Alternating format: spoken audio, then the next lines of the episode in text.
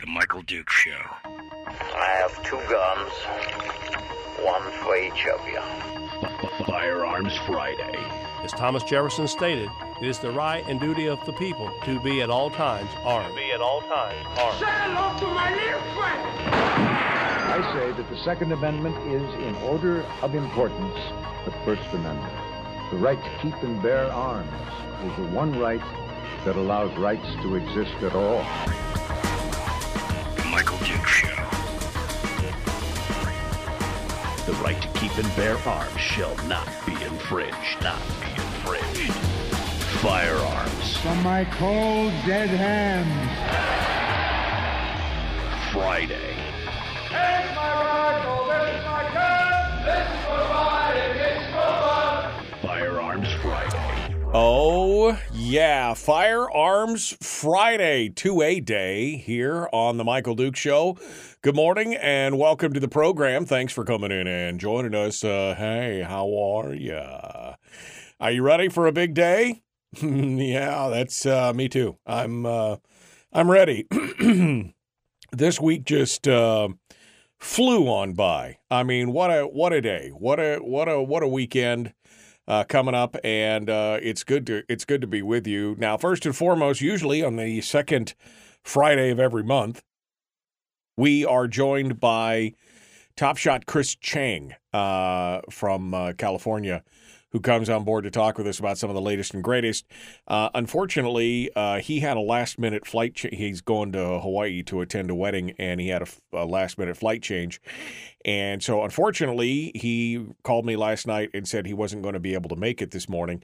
Uh, but he is going to be joining us uh, in two weeks. We'll talk to him on the 22nd. So, uh, unfortunately, couldn't uh, couldn't make that work for him. And I was working on Jacob Sullum from Reason, but not able to get him uh, to commit as well. So, hey, that means it's just you and me uh, today, which is fine because we have got a huge amount of uh, 2A news from around the country, different things to talk about, uh, some things I'd like to pontificate on. And of course, we also have um, the phone lines, which are currently open right now. In fact, I'm going to do Q and A all day. Uh, we're gonna we're we're talking about whatever it is that you want to talk about when it's related to firearms and the Second Amendment and everything else.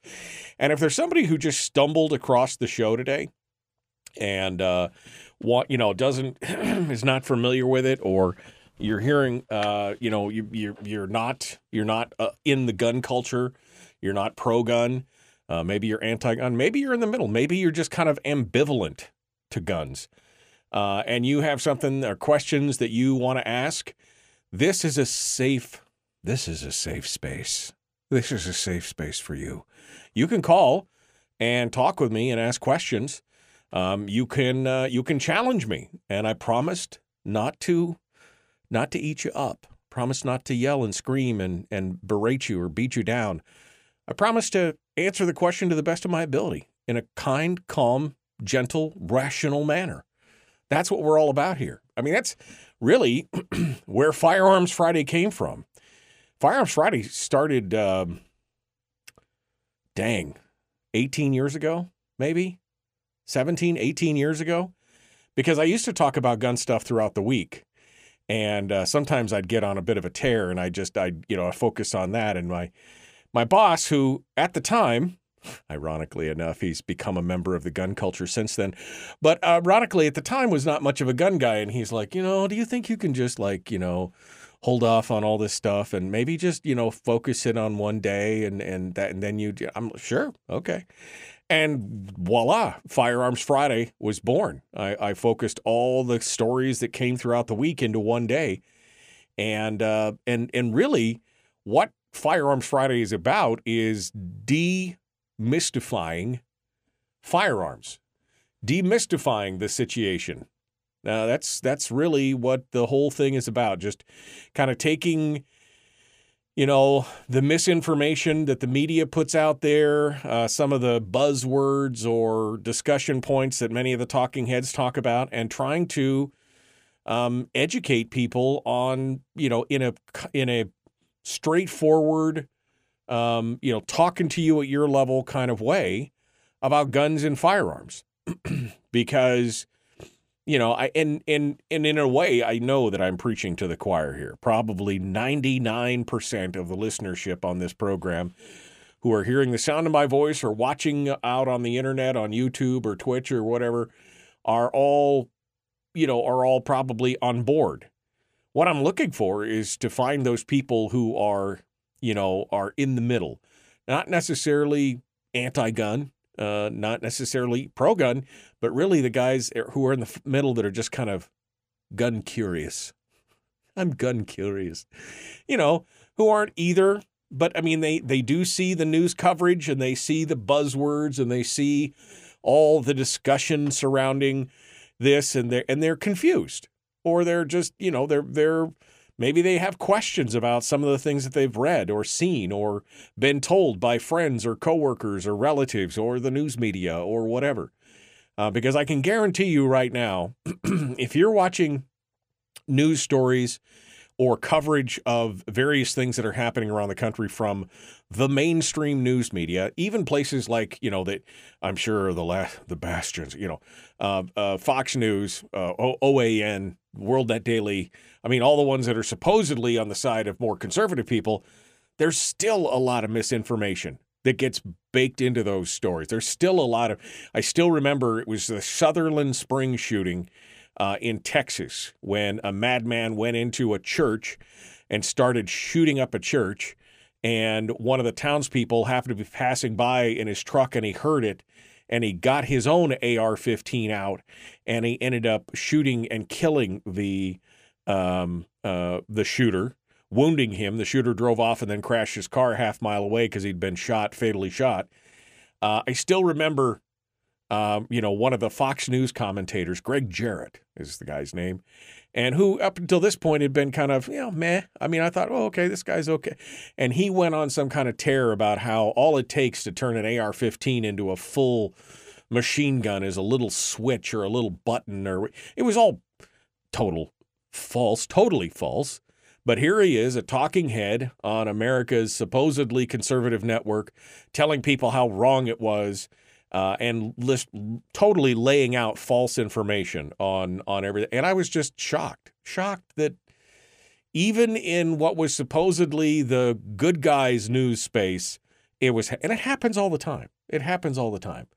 Uh, quite honestly, it's one of the reasons why, you know, I kind of stopped watching most of the mainstream news media for any kind of I still watch it. I still read the stories for various things from the various outlets, whether it's, you know, MSNBC or Fox News or but I always take everything with a grain of salt because I've seen the kind of miss I mean, if there's something that I specifically know about, if there's something that I am of kind of a a source expert on, and I see the falsehoods and the misinformation going on out there on something that I know something about, it makes me wonder what are they telling me on all the things that I really don't know something about?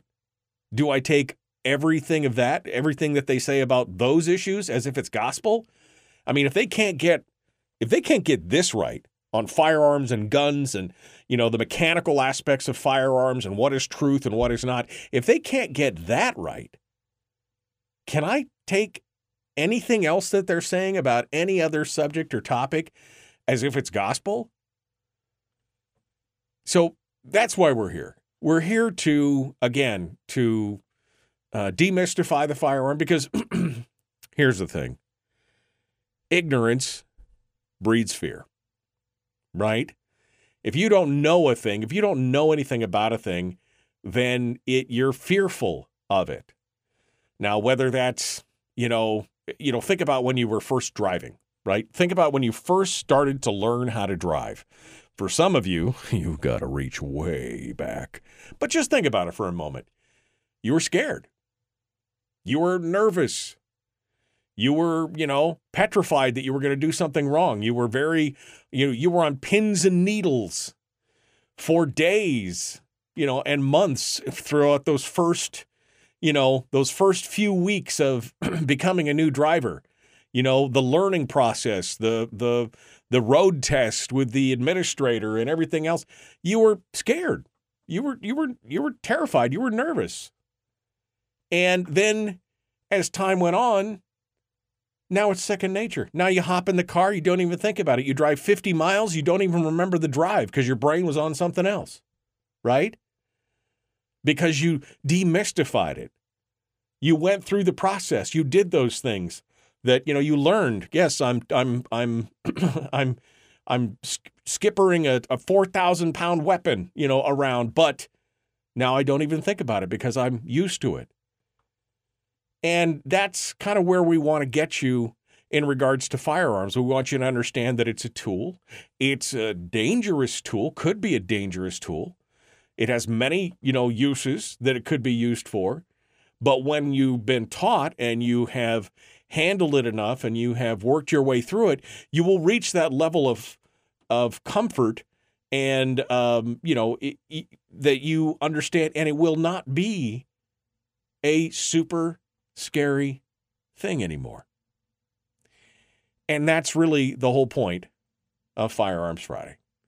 Also, of course, we like to talk about all the things that are going on around the country because there has been a concerted effort in this country since 19 well, it really started in 1934, but it really increased in 1968 with the Gun Control Act, and then again in 1986 with the Firearms Owners Protection Act. This concerted effort to disarm and disqualify many Americans from being able to have the right to keep and bear arms. Uh, initially, it really started back in 1934 when you had a department. This again goes back to the growth of government. When you had a department in the United States government that had just lost its mandate and was looking for something to do to stay in power. And that was when the revenuers from the Department of uh, from the Department of Justice, uh, which again the forerunner to the uh, Alcohol, Tobacco, and Firearms Bureau, went from being the revenuers who were going after bootlickers with prohibition, all of a sudden they lost their mandate. When when prohibition ended, they had all these revenue agents out there that were had been chasing down bootleggers and boozers, and they're like, "Well, what else do we do?" Well, some of the laws that had been passed during prohibition included laws on firearms that nobody had really tested or pushed on, and they discovered a new calling, and that new calling was uh, to go after people for firearms violations. And that led to one of the biggest Supreme Court case failures in the country, which was Miller v. U.S. in 1934, where they upheld the National Firearms Act registry, and uh, the rest is history. I mean, there's a there's a whole lot of history baked into that whole thing right there, which uh, I'm sure we could talk about if you want to get into that as well. All right. Well, anyway, meanwhile, I want to just, that was all to say that the phone lines are open this morning. I'd love to hear from you, and especially if you've just stumbled across the program or you're just a casual listener and you're like, you know, you always say this about gun control, but I have a question because somebody else has said X. And you are welcome to call in. I will not bite your head off. I will not you know, talk over you. I will not chat. We'll have a calm, rational, reasonable conversation, and I'll do my best to give you my point of view on it. And you may not be convinced in the end. You may think that I didn't answer the, you know, I mean, we'll do our best to have a conversation because that's what Firearms Friday is all about. Opening that dialogue and chatting so feel free to call in 907 433 3150, 907 433 3150. The Michael Duke Show. Common sense, liberty based, free thinking radio. We'll be back with more and your phone calls in just a minute. Happy 2A Day.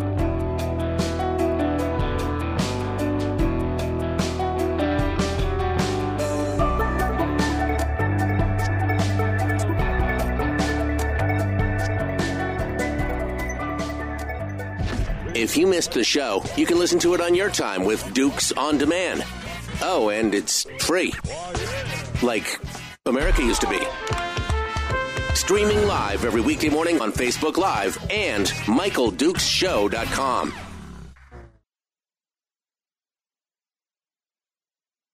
All right. Well, hello, my friends. How are you on this bright and rainy, whatever? You know, just what what are you what are you what are you talking about? Hey, how, what's going on? What's, what's going on? All right, let me get caught up in the um, let me get caught up in the chat room here. Oh, Bill's been talking to my mom apparently. Bill apparently talking to my mom because he says a day without Michael Dukes is a day without sunshine. I'm sure that's how my mom feels after, after she boxes me in the ears. I told you not to do. We were talking the other day about raising kids. Uh, I was talking with some friends or something, and somebody's like, "Yeah, I remember my mom chasing me around with a fly swatter," and I'm like, "I have a vivid memory of my mom chasing me around the kitchen with a wooden spoon, to whip my butt because I did something. I don't remember what it was, but I was just like, oh, good times, good times." Oh man! All right. Um, good morning. Good morning. Good morning. Right. Um, all right, radio radicals. Let's see. Um, Anthony says he promises to be calm and rational, sure, but this chat room is going to eat you up like a pond full of piranhas. yeah, you guys can be you guys can be a bit vicious. I mean, I'm just uh, you know, I'm I can see it. Uh, Brian asked about the Liberty Safe thing. We're going to talk about that here in a minute. Just uh, don't don't get uh, don't do it. Um, yeah. Uh, let's see. Um, shocking to, that they know so, the. What's shocking is that they know the difference and continue to use the incorrect vernacular intentionally. Uh, Jeannie was must have been talking about something on the news media that I was discussing, and yeah, it happens all the time. I mean, this whole thing about automatic and semi-automatic. It's like they, you know, they intentionally, I they intentionally misuse it, especially those who have got a, a got a, a, an agenda. They use that all the time. All right. Uh, ignorance breeds fear. Fear leads to hate, and hate is the way to the dark side. Yeah, it, that that's the truth. Hate leads to suffering. Um, let's go through here. Did you have a firearm or did you have a Liberty safe? Um, Sandy says she remembers Granny on the Beverly Hillbillies talking about the revenuers. Yeah, that was the Department of Revenue. Uh, that was the that was the original revenuers. They're out there. Good morning, Teresa, out there on YouTube from the Emerald Isle of Kodiak. Good morning. Uh, and Brian assures us that the chat room is going to be vicious in a loving and Christian sort of way. Yeah. 31 degrees on Anchor Point. Well, it was, I mean, it's 43 here, but 31 degrees. You guys got frost out there already? Ooh.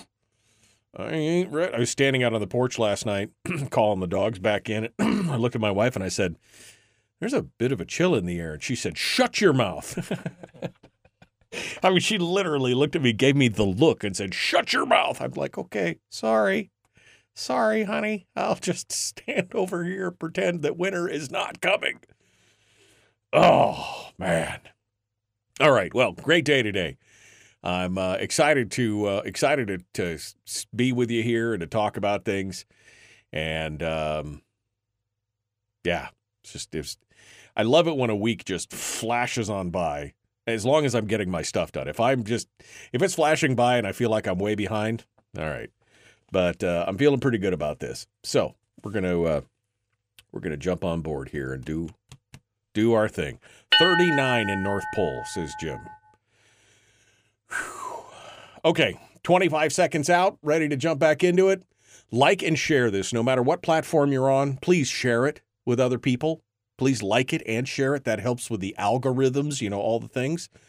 Here we go. The Michael Duke Show, Common Sense, Liberty Based, Free Thinking Radio.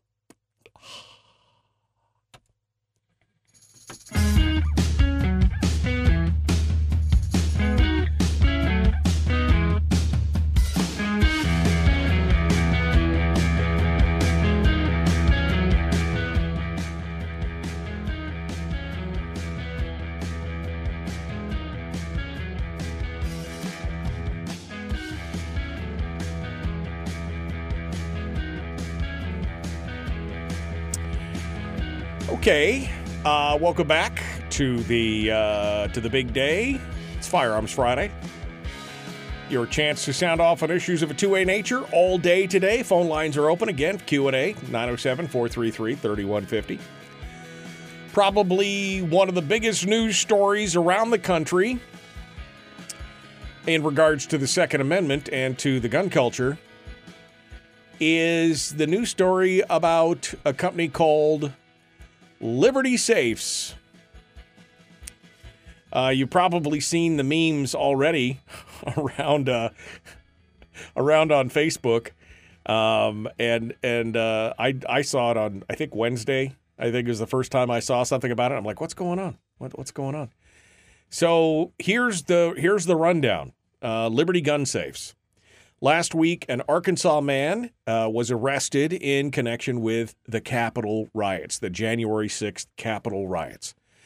Uh, he's down in Arkansas. His name was Nathan Earl Hughes. I love how they give him three names, like he's Lee Harvey Oswald or, you know. Anyway, uh, Nathan Hughes, he has four charges pending against him, including a felony count of interfering with police during a civil disorder. There's a whole list of articles on uh, the uh, ArkansasOnline.com and other places, um, but they uh, they continue to uh, they they continue to uh, uh, play out there. there's a whole Twitter feed battle. It's not Twitter anymore. It's X. You know what I mean. there's a whole Twitter th- report out there of everything that was going on uh, including a post from the Hodge twins, which, if you don't know the Hodge twins, they're a couple of fellas uh, from down south that uh, do an, they do a lot of funny stuff on the uh, on the internet. But they said uh, apparently this uh, Nathan Hughes is a friend of theirs. He said he was raided by the FBI, arrested at gunpoint. His girlfriend, who had just miscarried, was held at gunpoint and put in handcuff. They turned off his security cameras, unplugged his internet, and flipped his house upside down in a search. Then the feds called the manufacturer of his gun safe Liberty and got the passcode to get into it. Uh, all for protesting at the Capitol over two and a half years ago.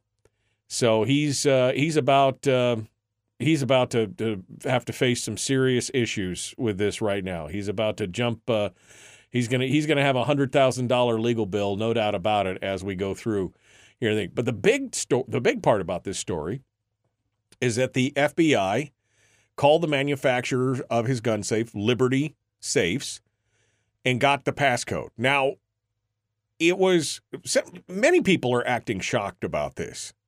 Like, what? How did what? You know, why would they? First of all, most people are surprised that an electronic keypad from one of the safe manufacturers, regardless of the manufacturer, they were shocked, shocked, I tell you, to learn that there's a secret factory default code. Now, for my gun safes, uh, uh, for a variety of reasons, I would I've never wanted to own or have owned a gun safe that has an electric keypad lock on it for a variety of reasons.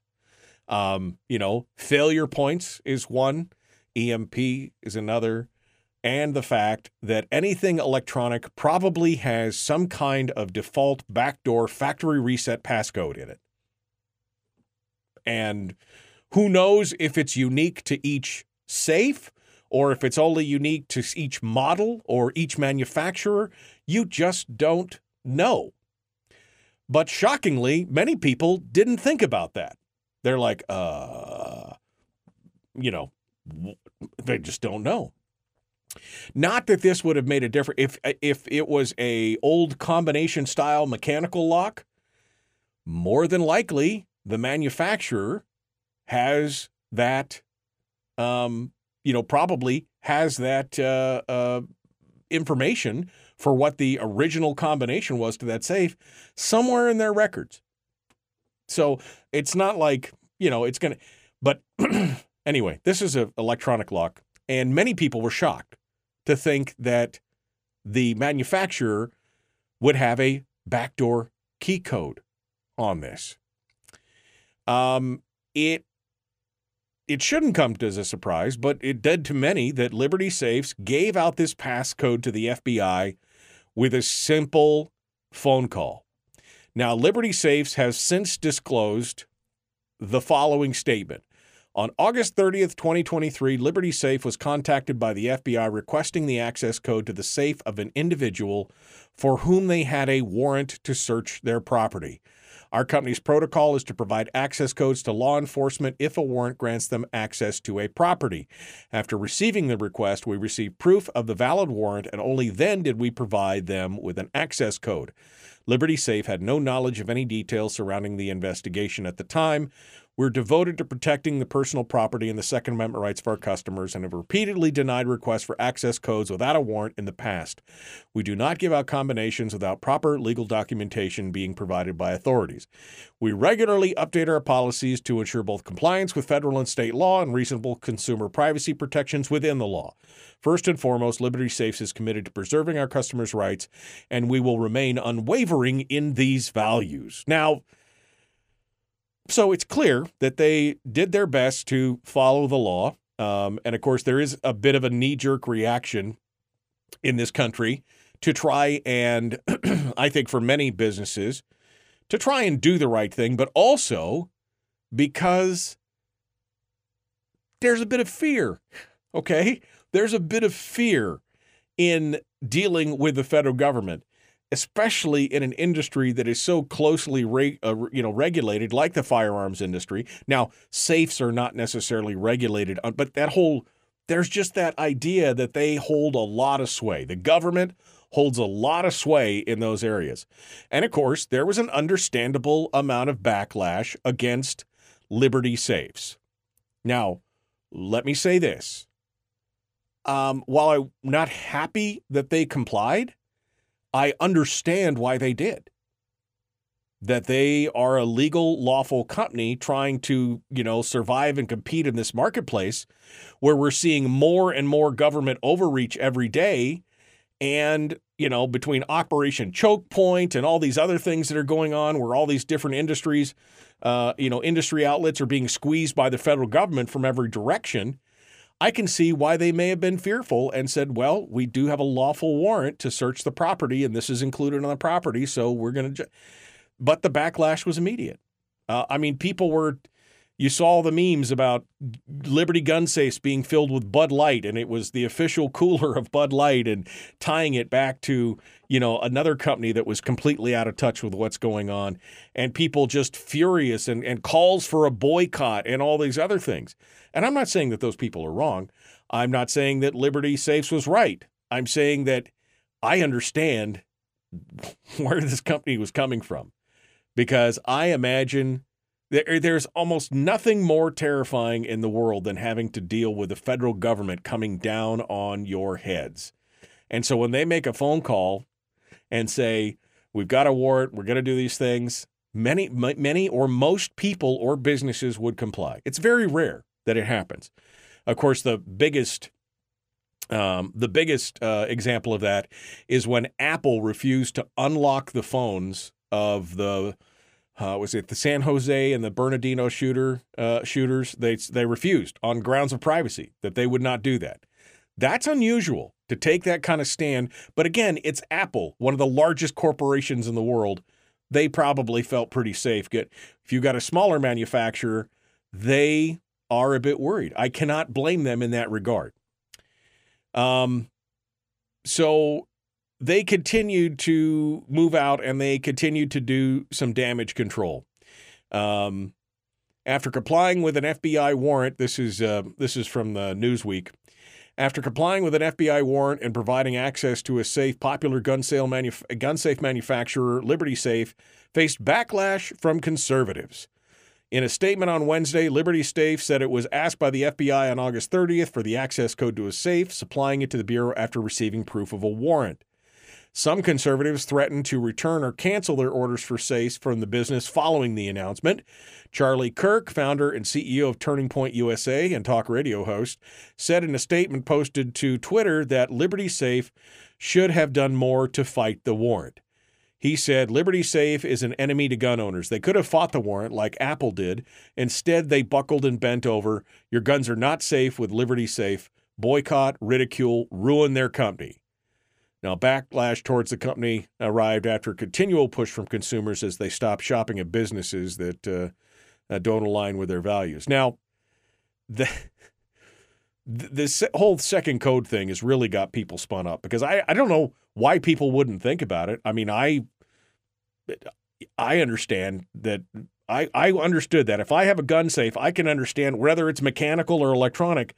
I pretty much knew that the original manufacturers probably have some kind of either have the original code or they have a in the case of the electronic ones, they have a backup passcode, right? That just yeah. You know, that that's that makes sense. I'm not shocked by that. Many people were. Um, Liberty uh, Safes, in addition to that original post, they came back with a secondary uh, post on this and uh, a, a follow up to their uh, to their uh, original you know explanation of what went on. And it said this at Liberty Safe, we're dedicated to safeguarding the rights and privacy of all of our customers. It's a promise that remains deeply personal to our employees and leadership. Our company, one of America's oldest and largest safe manufacturers, was founded in the belief that Americans should have the fundamental right to protect and safeguard their valuables and property.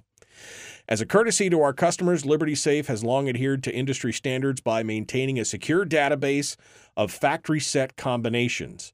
This practice helps con- uh, customers regain access to their safe for a wide range of reasons, including loss of the original combination, service requests, and warranty issues. Liberty Safe processes over 4,000 requests of this type annually and provides combinations to safe owners only once they provide clear documentation of their identity and their ownership of the safe. We listen to our customers and update our products and practices in response to their evolving needs.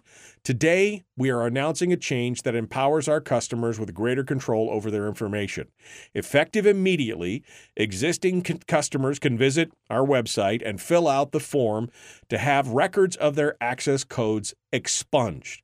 In the coming weeks, we will be releasing a feature that gives every new customer this option when registering their safe. This change allows customers to take control of how their information is stored and protected. We understand that many of our customers are willing to assume the responsibility of safeguarding their own combinations. While those who opt out of our data storage process will have limited recourse in the case of a lost combination, we respect their choice and are here to support them in a way that's best for them. We have also revised our policies around cooperation with law enforcement. Going forward, we will require a subpoena that legally compels Liberty Safe to supply access codes, but can only do so if those codes still exist in our system.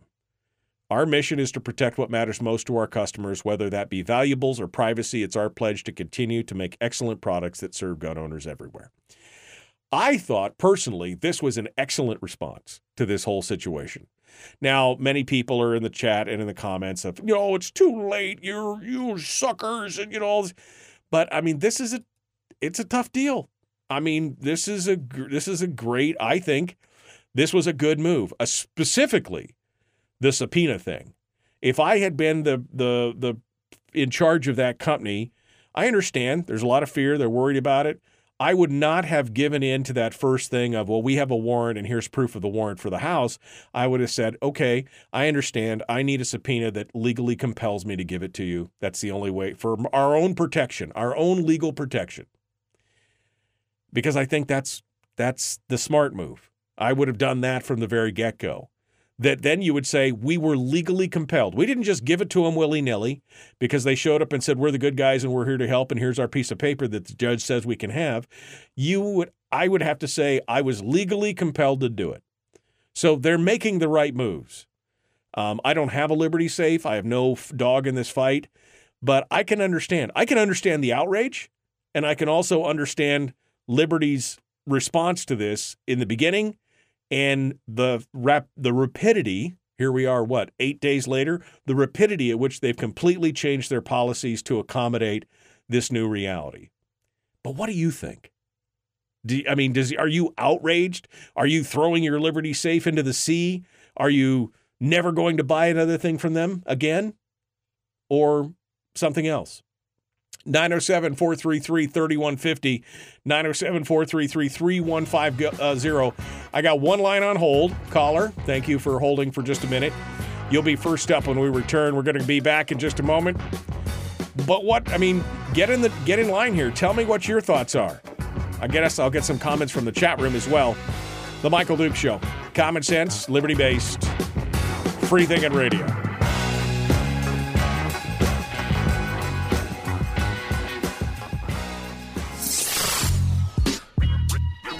Is that? Common sense. Regularly heard on American radio. Mike, Mike, Michael Duke Show. Radio. Yeah, I mean, I think this. I, I'm not saying that this thing is overblown, uh, but I think more than anything, I think people were just shocked to figure out that the safe manufacturing companies have a combination to your safe, which I've known for years. I mean, you know, Master Lock. If you if you have you ever taken a Master Lock that you have that you've lost the combination for or whatever, you know that you can go to a locksmith and you can give it to them. Well, this now I haven't done this in 20 years, but 20 years ago, I had I found a couple master locks that I had had or I'd gotten or trade or whatever, and I'm like, oh, I don't know the combinations to these, and I took it into the locksmith and said, here, I've got these combo locks, and there's serial numbers on the locks, and they were able to get the codes uh, through either through reading it. I don't know how they did it. Anyway, they could get the codes, and I figured out what the locks. I, boom, right there. So it's not shocking to me that a company that builds locks or safes keeps a copy of the combination in their files. Like they said, they received 4,000 requests for combinations from owners, customers. It happens all the time. So, not shocking but uh, it's you know it's just it, it, it, that I think was the biggest thing is that people were shocked, shocked that these companies kept records of the.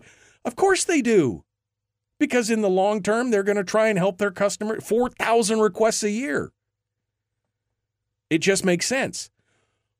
Liberty's response also makes sense the fact that they're now going to give the consumers the option to opt out. Now, remember, if you lose your combination, well, you just ruined your gun safe because you're going to have to tap and drill it because nobody has the combination now, right? Nobody has the back door. Uh, so just keep that in mind. With great power comes great responsibility. If you've, you know, again, the only thing that I think that Liberty could have done differently is that they could have fallen back on the subpoena route from the very beginning. If I had been in charge, that's probably what I would have done. Um, and basically said, compelled, compelled by the law. All right, let's get this caller's name, figure out who's on the line right now, and we'll get back to them here when we return to the radio in less than three minutes. Good morning. Who's this? Where are you calling from? Hey, Michael, this is Ron in North Pole. Hello, Ron. You hold the line, my friend. I'll be right back to you. Don't go anywhere. I shall. All right, I'm going to put him put him back on hold because it's always good to talk to Ron. Um, let me go back here and start reading what you guys have been saying. Um, uh, YouTube says the live chat's been moved. What? Um, what? I don't know what's going on here. Um, if I mean, am, am I crazy for thinking that if I buy a safe that there shouldn't be some secret contra code that can bust my doors open? I mean, I guess. I mean, I again, I, am not surprised. I mean, again, I would if I bought something like that, I'd be like, oh yeah, I know the manufacturer's got the code somewhere. You know, if I bought a safe with a dial combination on it, I know that somewhere in the file in the manufacturing process, they wrote down what the combination is in the master file, just in case you needed something like. I mean, no, I guess I. Maybe you are crazy for thinking that because I, I'm not shocked at all by the fact that the safe manufacturer has a copy of those records. just like Master Lock or any other padlock company has, you know, combinations that they originally set in these things and they just make a note of it in everything. I mean, that's, you know. Um and and and Brian, like I said, I think the Brian's right, but they weren't served a subpoena. That would have been the different thing that I would have done. I wouldn't have just been like, they made a call and showed me a warrant and said, give it to me. I'd have been like, oh, that's well and good. And I appreciate that. And I will give you that information once you have served me a subpoena that legally compels me to do so.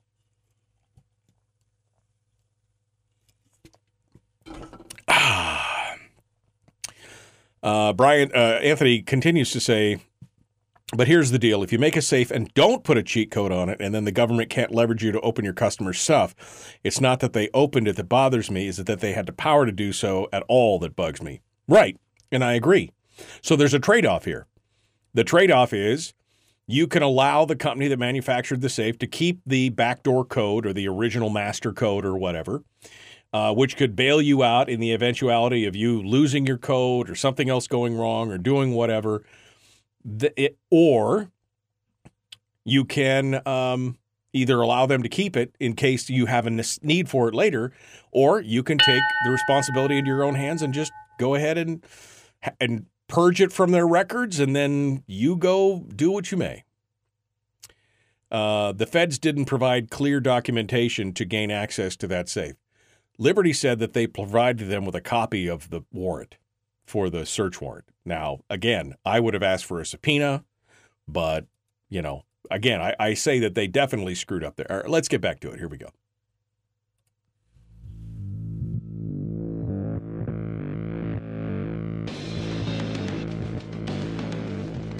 What the hell's an assault weapon?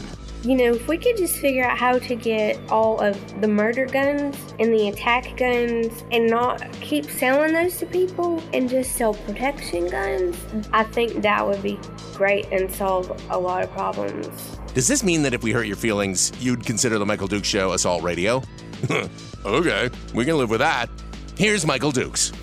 All right, welcome back to the program. Nothing but protection guns around here, I guarantee it. A safe full of, not a Liberty safe, a safe full of protection guns. Let's go over to the uh, telephones right now. Ron is in North Pole. He called in before the break. Let's get his take on, well, whatever he wants to talk about this morning. Ron, what uh, what's on your mind, brother? Well, just to uh, maybe throw a twig or another log on your fire. Uh, experience, uh, having been an affiant uh, for search warrants many years ago, uh, those are relatively easy to obtain. Yeah, the, yeah, the search warrant, the search. I'm sorry, hold on, Ron.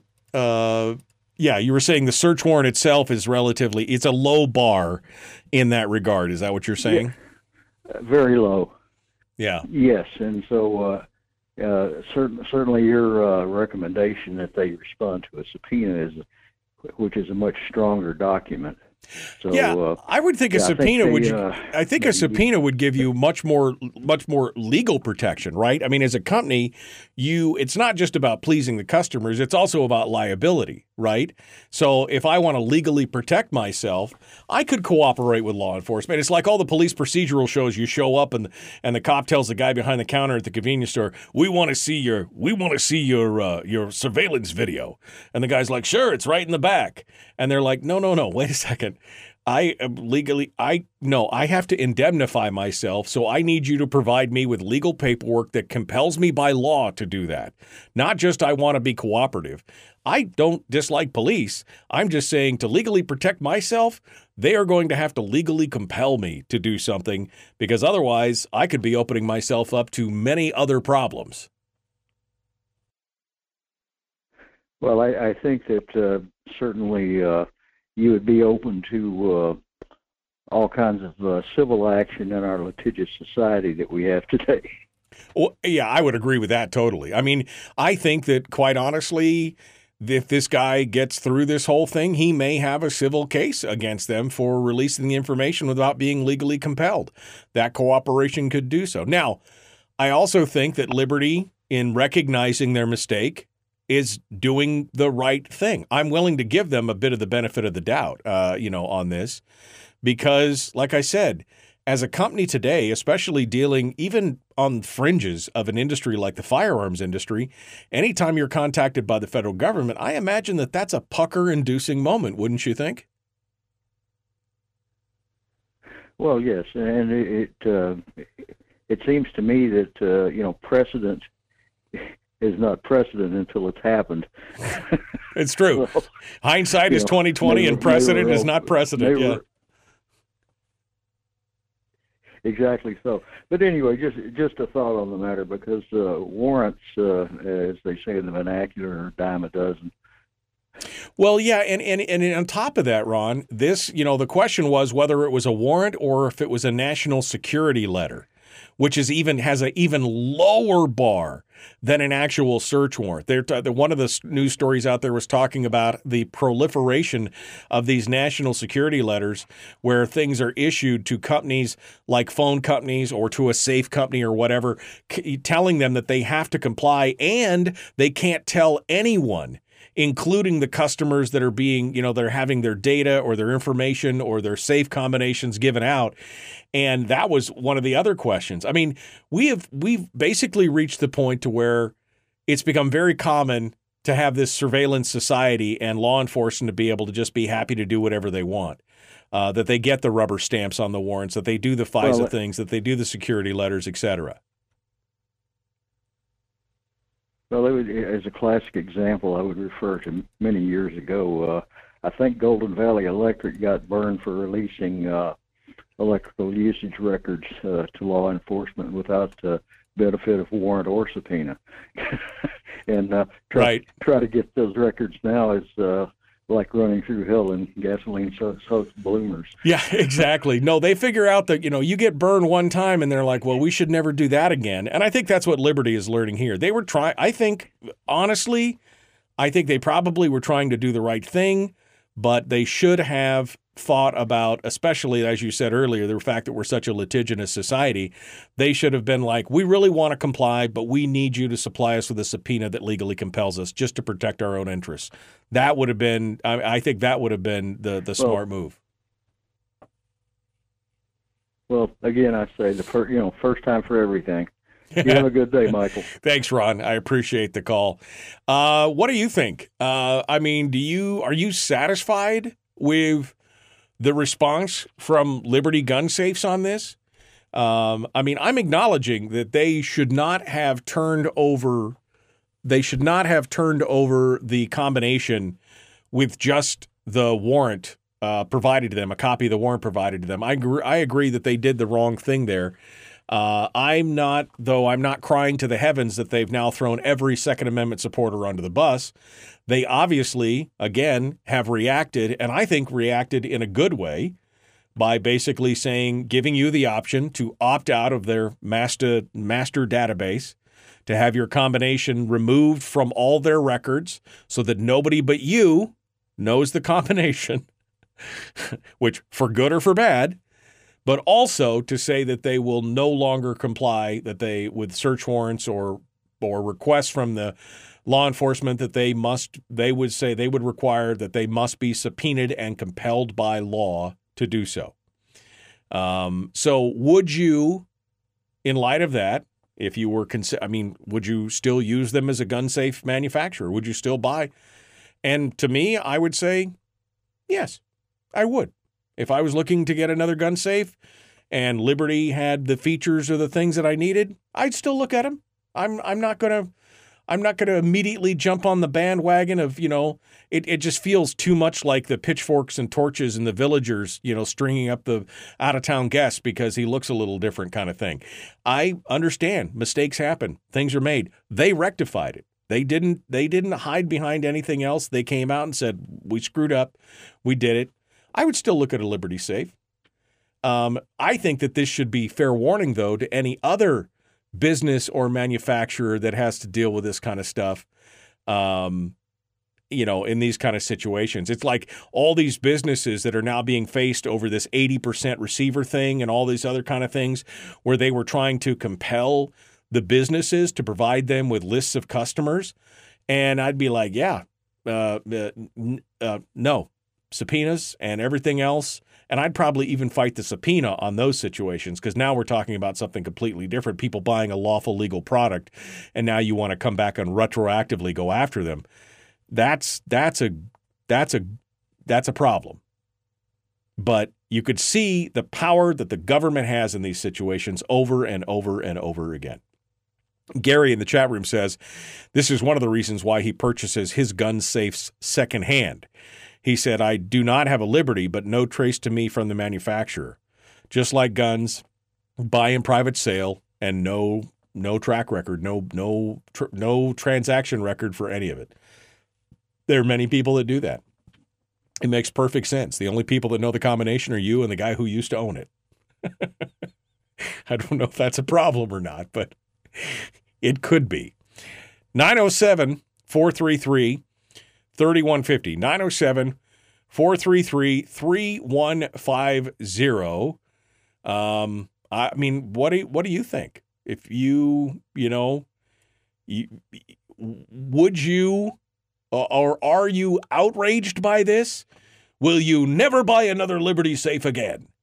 Or do you understand that this is a little bit more complex than the soundbite moment of, uh, you know, we got the the one thing, and is it is it more complex than that? And do you think Liberty's response was adequate to, um, you know, to uh, uh, to to keep your business? I guess is what I'm saying. Liberty Safe donated money to Libs, says Robert in the chat room. I really? I didn't see that. Um, cite your source. Show me where that came from. I, I'm interested to see. If that's the case, then I have questions. If they did donate to progressive or liberal causes, then I have questions. I would probably not want to uh, give my money to a company like that, just on principle, you know? But uh, yeah, it's exactly uh, what we need to talk about. Uh, all right, we're coming up on the break. We got more coming up. Hour two. That was a fast hour, man. Woo, woo, woo, woo. Um. Uh oh, Eskimo libertarian. She's giving birth today. Today's the day. Good luck, my dear. Keep listening. Enjoy it while you're giving birth. We'll see you. Hour two dead ahead. The Michael Duke Show. Eskimo Libertarian giving birth. Good for you. Good for you. I guess you can have me on in the background and I'll be like, breathe, push. Okay, all right, ah, I'll do it. We hope you guys have a great time today. Enjoy this moment as much as you can. It'll be one of the most amazing moments of your life. So, Nalik, thank you. and uh, thanks for listening. Good luck today. And just remember, Michael is a very good name. I'm just saying that in case you were just wondering. Um, Chris asked the question I wonder if that guy that provided the safe codes to the government still works there for Liberty Safe. I guarantee you that no guy just showed up, some random guy's like, oh, yeah, I'll give the number. I'm sure that went up the flagpole. Okay. I'm sure that that went up the flagpole, and there won't be just some random guy working in some cubicle that, like, you're fired, Jones, for giving out that information. Right? I mean, that's that's that's the thing. Um, Jim says it's amazing that people aren't up in arms about a raid two years later on the federally provoked January 6th riots. This whole January 6th thing, um, I you know I don't even know what to think about it. To me, it's just it got so blown out of proportion in so many ways, and it has become kind of a witch hunt, and that I just I'm just shaking my head, uh, just shaking my head on it. Um, said Nalik says, sounds like it's safer to have your guns in a boating accident than a Liberty safe. Could not agree more. Also, I think she liked my reaction to reminding her that the name Michael is a strong, proud name. Uh, Jeannie says, What do I think? Liberty was reckless in failing to seek legal counsel before providing the combo. The feds will get sued for violating his civil rights. I would agree with that. Now, do I think it was malicious? Do I think it was collusive? Like they were, you know, um, oh, I'm getting older and sometimes I just forget my words. You know, it's a, it's a, one of those things. What do they call the collaborationists in Norway when they were Quisling? God dang. Man, I got to do some more Sudoku or something because sometimes I'm like, I've got the word on the tip of my tongue and I can't remember it. I mean, were they doing it, you know, in a Quisling way where they were trying to just capitulate and cozy up to the government? Or did they just do it? Is it more, you know? That's the question. Jim makes a uh, Jim makes a very valid point. Cars have the same key codes. Not all cars have different keys. It's true. I mean, you don't think anything about going to the dealership or the manufacturer to get a new if you lose lost all your keys, you don't think anything about that. Why would you be shocked that a safe manufacturer would have the same information? It's uh it's interesting. Um Brian says another libertarian will enter the world today. It is a good day. It is a good day. It's a good day. I'm excited for her. I'm excited for her and her husband. They are lovely people and I am I'm just that first one is always so special. Terrifying and special at the same time. Um if you're playing Sudoku to increase your vocabulary where there's a problem in there, I'm not, no, I'm not playing Sudoku for, I'm trying to, tr- good Lord, my son.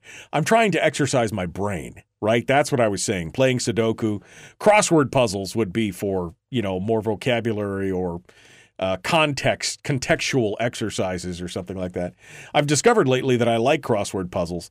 Um, some, some of the new ones online, especially. Reason Magazine has got a whole series of crossword puzzles that they put out recently from a crossword puzzle master, expert, or whatever, all libertarian themed crossword puzzles. And they are very interesting. And I like how they strain my brain a little bit. You got to make lot, you got to make leaps of logic in. Anyway, I know Sudoku is all about numbers, not about words, but I was talking, trying to talk about how, you know, get my get my brain together. If uh, if she has a baby girl, what name would you give? Well, that's a good question. Um, well, I mean, Michelle is the obvious choice for the masculine or feminine form of Michael. But I would have to say, gosh, I don't know. I haven't thought about that in years. I haven't thought about that in years. You could name her Saoirse. Saoirse, my my uh, middle daughter's middle name is Saoirse. Almost named it, almost made it her first name. It's S A I O R S E. It's Gaelic for freedom. Saoirse. There you go. Saoirse. S A I O R S E. Yeah. Um, that there you go. That's that's the way to do it. Um, those those are hard crosswords," said Brian. I know. It took me about twenty minutes to finish the. Well, it took me about thirty-five minutes to finish the first one. By the third one, I was down to about twenty minutes apiece. But man, they are challenging and they are fun. And sometimes they talk. You know, they talk about things that I have no idea. Like who's on the Edmonton Oilers? Like I'm I have no idea who's on the Edmonton Oilers. I don't follow that kind of stuff. Anyway, um uh okay. Her name name her if it's a female, get a warrant. Am I being detained? That's my name. Am I being detained? Can you imagine making that your middle name? You know, Jane, am I being detained? Trump.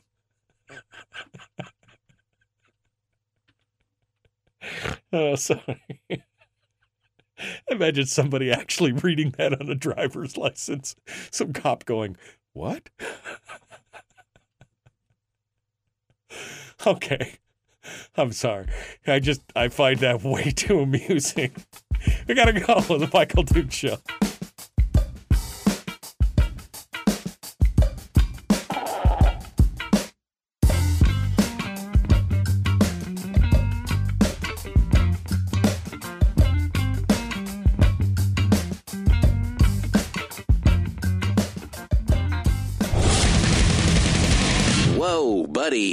That thing back in its holster. We haven't gone anywhere. I don't understand. Check out the MichaelDukesShow.com for information on how to get access to the podcast. The Michael Duke Show. I have two guns, one for each of you. Firearms Friday.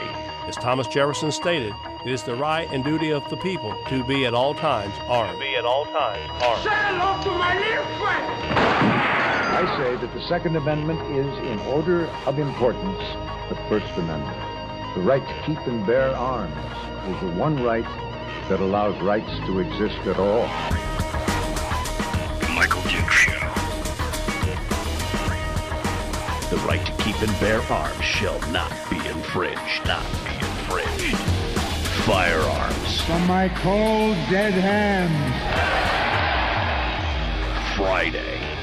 Here's my rifle. This is my gun. This is for fighting. It's for fun. Firearms Friday. Firearms Friday, your chance to sound off on issues of a uh, 2A nature right here on the Michael Duke Show. Welcome back to the program, hour two of the big radio broadcast for today. Normally, on the second Friday of every month, we'd be talking with Top Shot Chris Cheng here in this hour.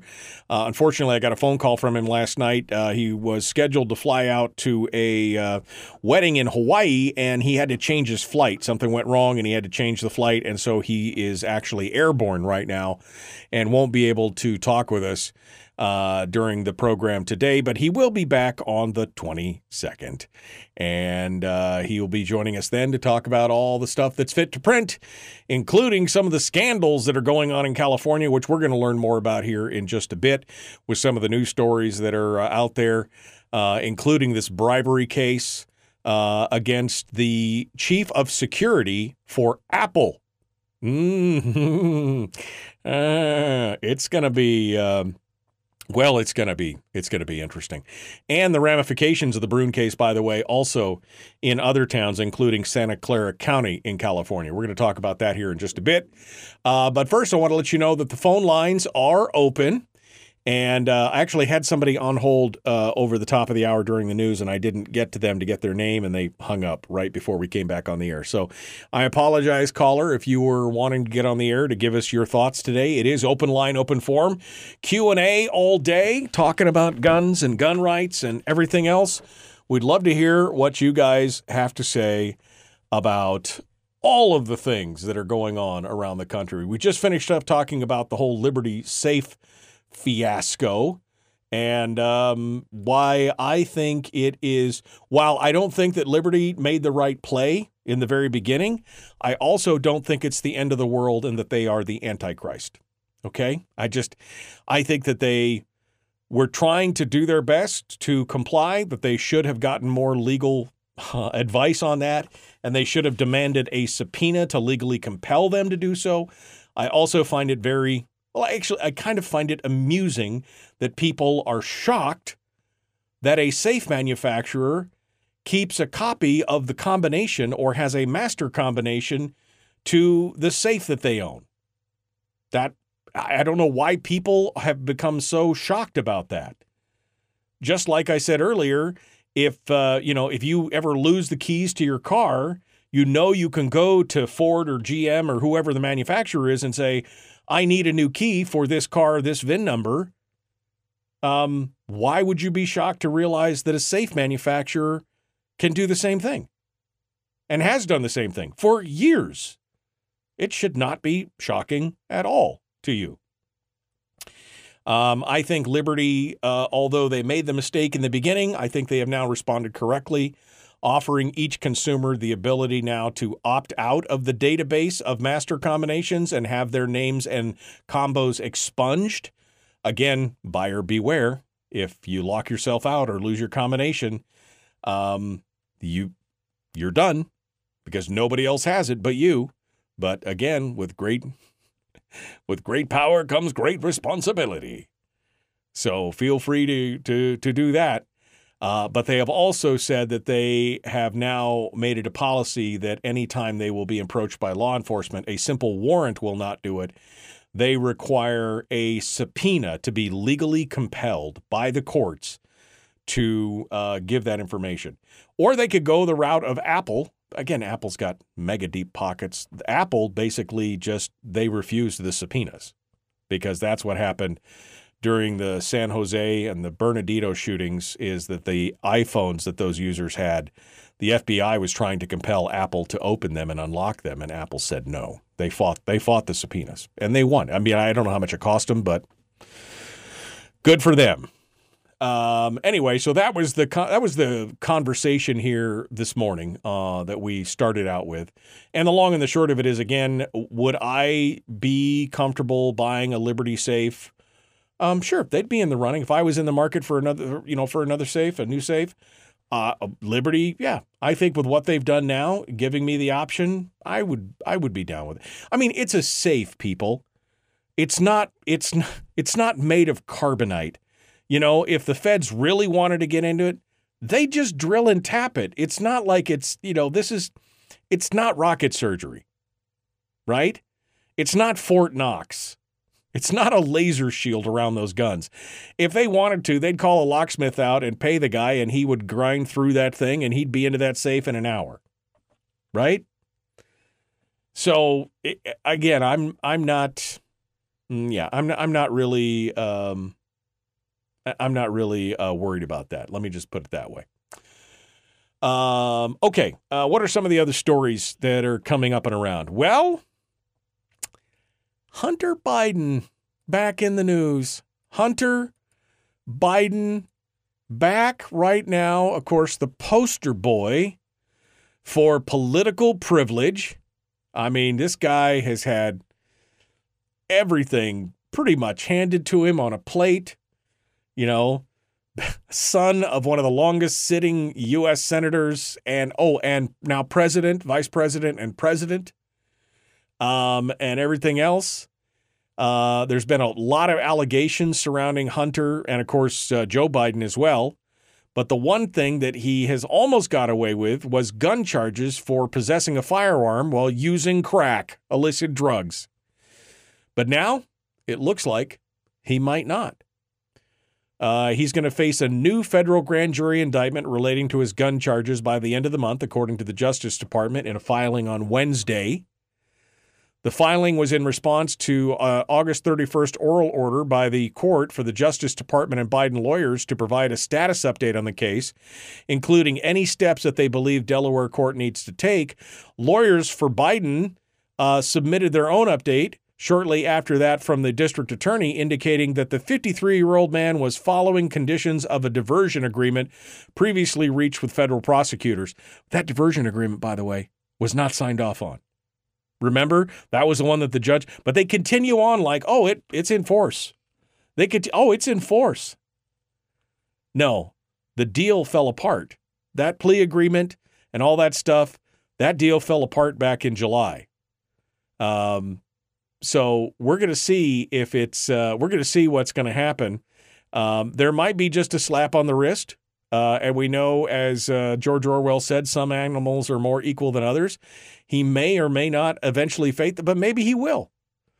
And if that's the case, he may be fighting it, as his, his lawyer said earlier, he may be fighting it on a Second Amendment grounds, where he still has the right, even though he was a drug user, which is completely antithetical to his father's position, which is delicious, delicious irony. Delicious irony. Tastes like freedom. I would love to see Hunter Biden's lawyers argue a Second Amendment for for Hunter Biden if he has to face that. I think that's amazing.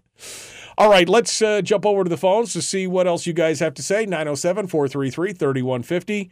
Good morning. Who's this and where are you calling from? Morning, Michael. It's Bull from Fairbanks. Good morning, Bull. What's on your mind, my friend? Well, just just FYI, you got a heck of a feedback in this line. Okay, I'm sorry. Now there it's going. Yep. What? I just thought I'd call in. I'm just curious how long it's going to take people to realize that this republic is lost. You read the Bill of Rights, you don't have a single right left.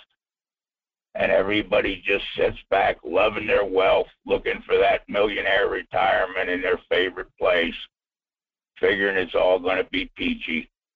I'm just curious when people are going to wake up. I, you know, I find it interesting, Bull, that, you know, as we look at where we are today compared to, you know, where we were during the founders and the framers' time, you know, we have more restrictions and more laws and more taxes on us than they ever did. And I always find it interesting to see that we have become complacent in a lot of those ways. That only when something really egregious happens do we get outraged. Um, and yeah, you're right. We are missing a lot of the liberties and freedoms that this country is supposed to have, and a lot of the constitutional rights that we're supposed to have have been abridged, and people have become kind of inured to it. It's the frog in the pot thing. Well, the, the, the communists have showed their true colors. The summer of 2020, if you followed that closely, they burned cities. They sent their minions out to raise holy hell, and everybody was misdirected by it and didn't pay attention to it. While over a th- thousand Democrat lawyers, headed up by Marc Elias, Barry Soetoro, and and uh, Eric Holder, at the lead, filed I forget how many hundred lawsuits in all 50 states to bastardize the election.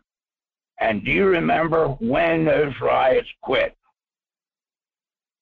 I don't remember exactly when they quit, but you're going to tell me. It, you you check it out. They stopped the day of the election, except for Portland and Seattle, and they've been having BS down there forever. But the rest of the country, they stopped on a dime the day of the election. The communists have proved they will use violence to get their way.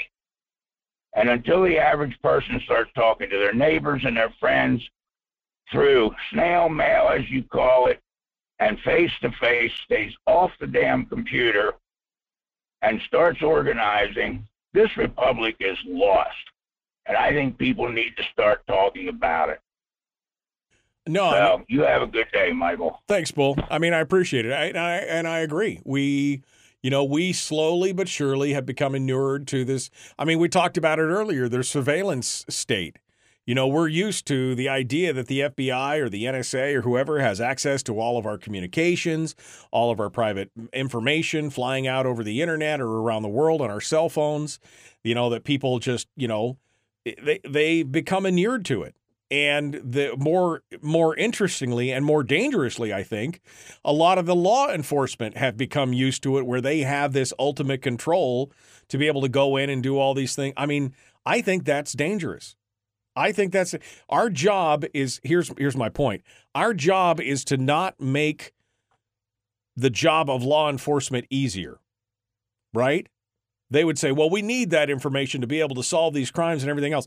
That's great, but private personal liberties are more important than the uh, than the conviction rate of your office, than your pursuit of criminals. Private uh, private uh, uh, information, privacy, constitutional rights are more important. You don't just get to decide to violate constitutional rights because it makes your job easier. It's not our job to make your job easier. Your job, not that it should be harder, but it should be as hard as it needs to be to continue. You swore an oath to uphold and protect those constitutional rights. And you can't pay lip service in your oath and then blatantly violate the rights because it makes your job easier. So you've got the two things. You've got people uh, out there, the, the general public, who just kind of acquiesce and go along to get along because, you know, that's what they've been conditioned to do. And on the other hand, you have the law enforcement and the people out there who are blatantly violating constitutional rights and then justifying it by saying they have to do it to make their job easier. That's the problem. You know? That that's that's all part of the problem. So Bull is not wrong in that regard. Okay, we got to go. Uh, we're going to be back. The phone line are, are open if you want to sound off. 907 433 3150. 907 433 3150. When we return, we're going to uh, we're going to talk a little bit about what's going on in California, some of the crazy stuff that's happening there, uh, and we'll be back. The Michael Duke Show. Common sense, liberty based, free thinking radio.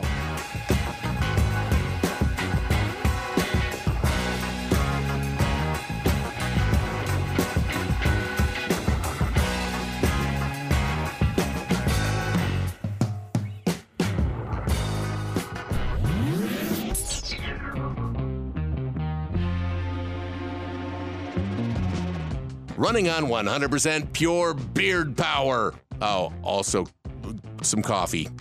We dip our beard in coffee. Ha, nice beard. The Michael Duke Show.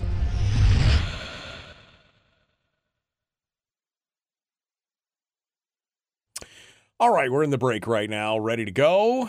Um, um, I'm going back up here to see what you guys are got to talk about. Um, um, wow, scrolling backwards here. Here we go. Um, Pilgrims had to what?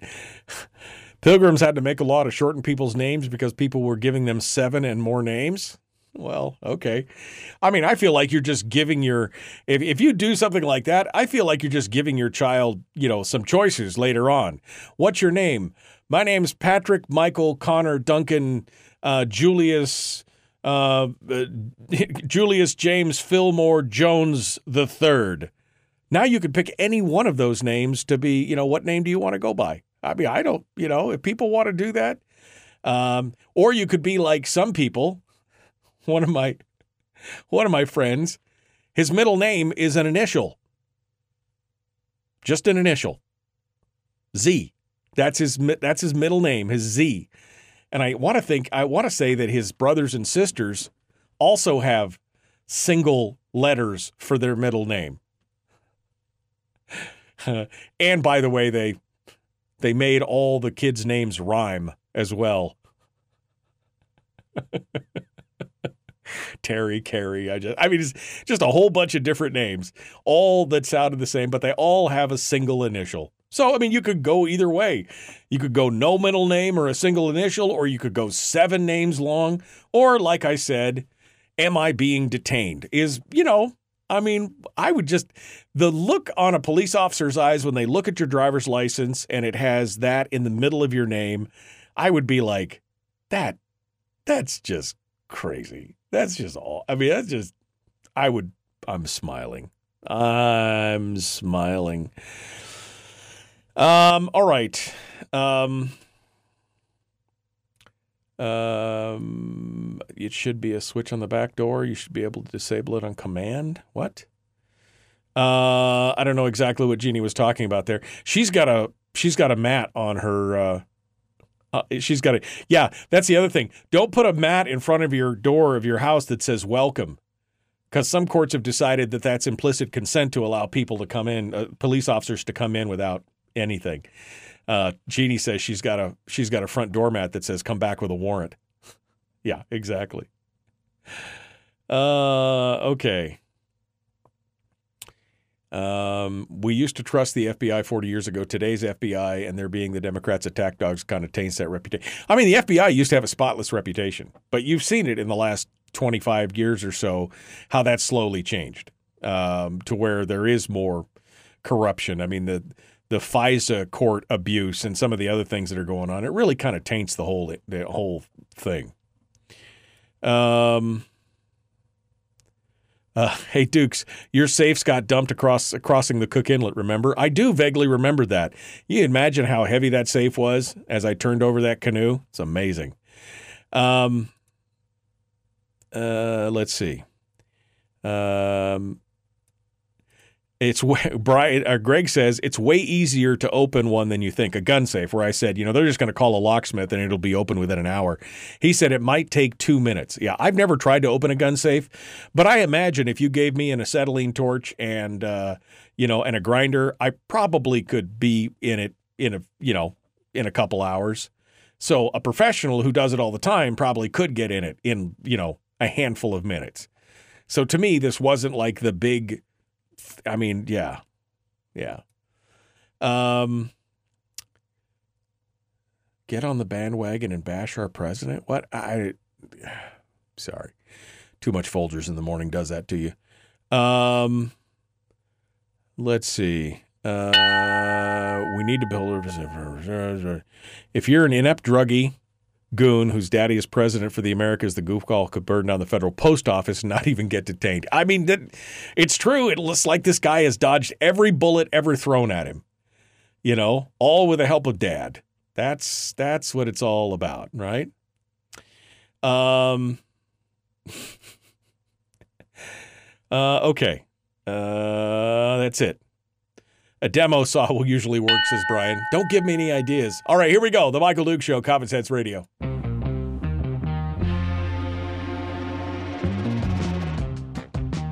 What the hell is an assault weapon? Does that mean that if we hurt your feelings, you should consider the Michael Duke Show assault radio? okay, we can accept that. Here's Michael Dukes.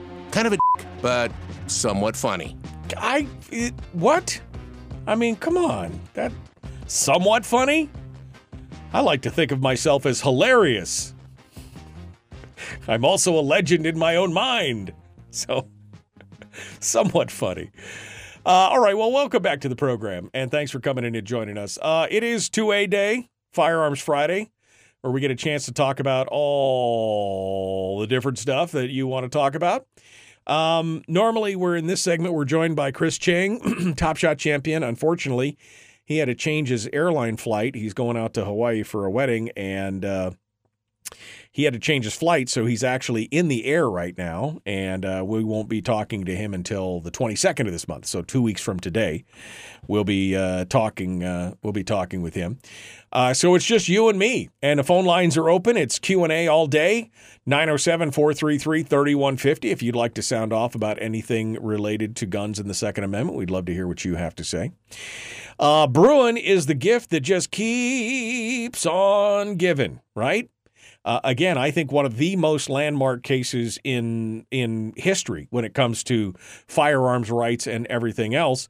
And of course, if you've been paying attention to what's going on around the country, you realize that California has had some of the biggest gun scandals uh, in recent memory. Uh, we've seen a lot of the licensing schemes. We saw a lot of uh, corruption and bribery in places like Washington, D.C., and in New York, where uh, officers and officials have been uh, have been uh, uh, tried and convicted for manipulating the system and bribery and coercion in regards to, uh, you know, gun licenses and concealed carry permits and things like that. But California really has taken the cake. There's been county after county that has had this happen.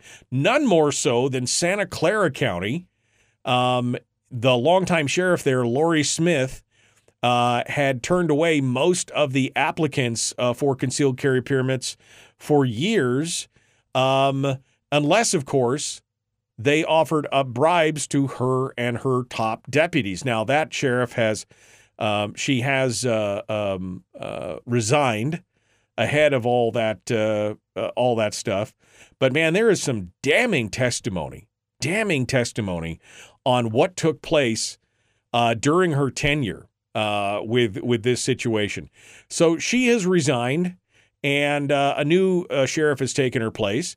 Uh, then, of course, the Supreme Court struck down the uh, the may issue permitting system to make it a shall issue, and since then. Uh, they've been tracking what's been going on in the county with a lot of the permits, and there hasn't been a lot of movements. Second Amendment attorney Kostas Moros reported earlier this month that the new sheriff um, has approved about three dozen applications, but there are nearly 900 more in the pipeline that need to be taken care of. So they're really not speeding up the process much, but Bruen is definitely helping with that. Well, then you had something else on top of that. Um, even though only a handful of Clara, Santa Clara County residents have received uh, permits, that hasn't stopped one community in the county from trying to block concealed carry holders from exercising their rights to bear arms. Earlier this year, the Los Gatos City Council approved a sweeping ordinance establishing a whole bunch of new gun free zones that was set to take place on September 1st, last Friday. But thanks to uh, advocates and the California Rifle, Rifle and Pistol Association, those are now on hold. They recently sent a letter to the uh, town saying the concealed carry ordinance uh, infringes on constitutional rights, and specifically, it makes it so that firearms are prohibited to be carried even by those with a permit in town property, public transit, and places of worship. Um, the town attorney said the council met in closed session last week and voted to suspend enforcing the ordinance until the litigation against the state is resolved. So you can thank Bruen again for this uh, in that regard. Uh, the good news is that uh, the few concealed carry holders that are in Santa Clara County can continue on unimpeded in Los Gatos for the time being. But I expect to see, you know, more of these kind of things get struck down uh, as they move forward. But going back to the uh, the bribery case uh, of what was happening in California uh, is the story of again Santa Clara County and uh, you know how much that is that has gone on. One of the people that was caught up in this corruption was Apple's chief of security, Thomas Moyer. And I want to talk about that here in a second. But first, let's go to the phones and uh, we'll see what you guys have to say about this or anything else. Good morning. Who's this? Where are you calling from? Good morning. It's uh, Terry calling from Kodiak. Good morning, Terry. What's on your mind? I was just wondering uh, if anybody. Uh, I got in a little late, so I may, may be redundant, but I was just wondering if anybody had talked about the Fourth Amendment, uh, the illegal search and seizure amendment. Uh, I don't know if anybody's. Wow, you got air, airplanes flying right over your head there. Uh, I don't. We haven't talked about the Fourth Amendment specifically. Was there a case or a news story that you uh, that you, you you were mentioning that I something that I missed?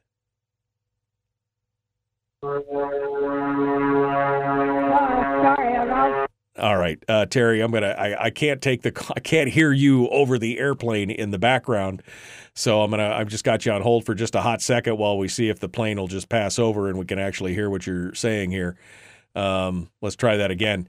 Is there was there? A, Yeah, I think he's finally quit. quit he, I think he finally quit circling. okay. Um, so I, I just uh, What story are you talking about, Terry? Our, one of our agencies here uh, wanted to do a survey of neighborhoods, and they said it was at the behest of a federal agency. And the minute I saw, oh, it's at the behest of a federal agency, red flag went up in me, and uh, they they said uh, if you don't comply, then uh, we may schedule a time to come in, in your house. And so I just uh, went to the meeting and I looked it up uh, about the Fourth Amendment. Um, can't have illegal searches and seizures. so uh, I, I pointed that out, and of course uh, the people at the meeting uh, in charge of the meeting were not happy, but I was really glad that uh, you know I spoke out and. Right. Uh, did you ever discover? Did you ever discover which federal agency? Did you ever discover which federal agency was pushing for it, Terry? Oh, it was. It, yeah, it was. Uh, it was FEMA, the one that uh, did a horrible job on uh, Maui. um, I I don't know. Maybe they've improved their situation there, but last I heard, they FEMA was uh, kind of a nightmare for the people on Maui. All right. Well, I pr- appreciate you giving us the heads up on it. I wasn't aware of that, and uh, I'll keep my uh, I'll keep my eyes peeled for that. Thank you, Terry. Appreciate the call. Uh, thanks for calling in. 907-433-3150. Uh, another call here. We're running out of daylight, but let's go over here real quick. Good morning. Who's this? Where are you calling from? Uh, hey, good morning. Good morning. Who's this? Where are you calling from? Uh, my name's Steven. Uh, I'm calling from Soldotna and Kenai area, and a longtime listener, and appreciate your show. Well, thank you so much. What's on your mind? Quickly here. Yes, sir. I, man, in regards to uh, California, you know, I'm blessed. I, I migrated out of that state in 2015 for so many reasons, uh, gun rights being among them. But it got so bad for firearms in that state that I saw when I lived there. That was one of the reasons I wanted to move to a freer state. But it, it just got so ludicrous. Uh, places I used to go hunting became a non-lead ban throughout the whole state. It used to be in the Condor Range, the California Condor, which was a joke. Then they went for a statewide non-lead ban, and you know, try getting lead uh, non-lead for your 308 and 30 six. Uh, then they cut public lands out. Right. Obama Yeah, no. I- completely. uh, I, I, one year I showed back up to my area where I hunted, and there were signs no hunting. Right. They had fenced off areas. Yeah, no, it's a, I this gotta, I can see California being a big trouble here. Hold, Steve, hold the line for a second, folks. We're out of time. We got to go. The Michael Duke Show, Common Sense Radio.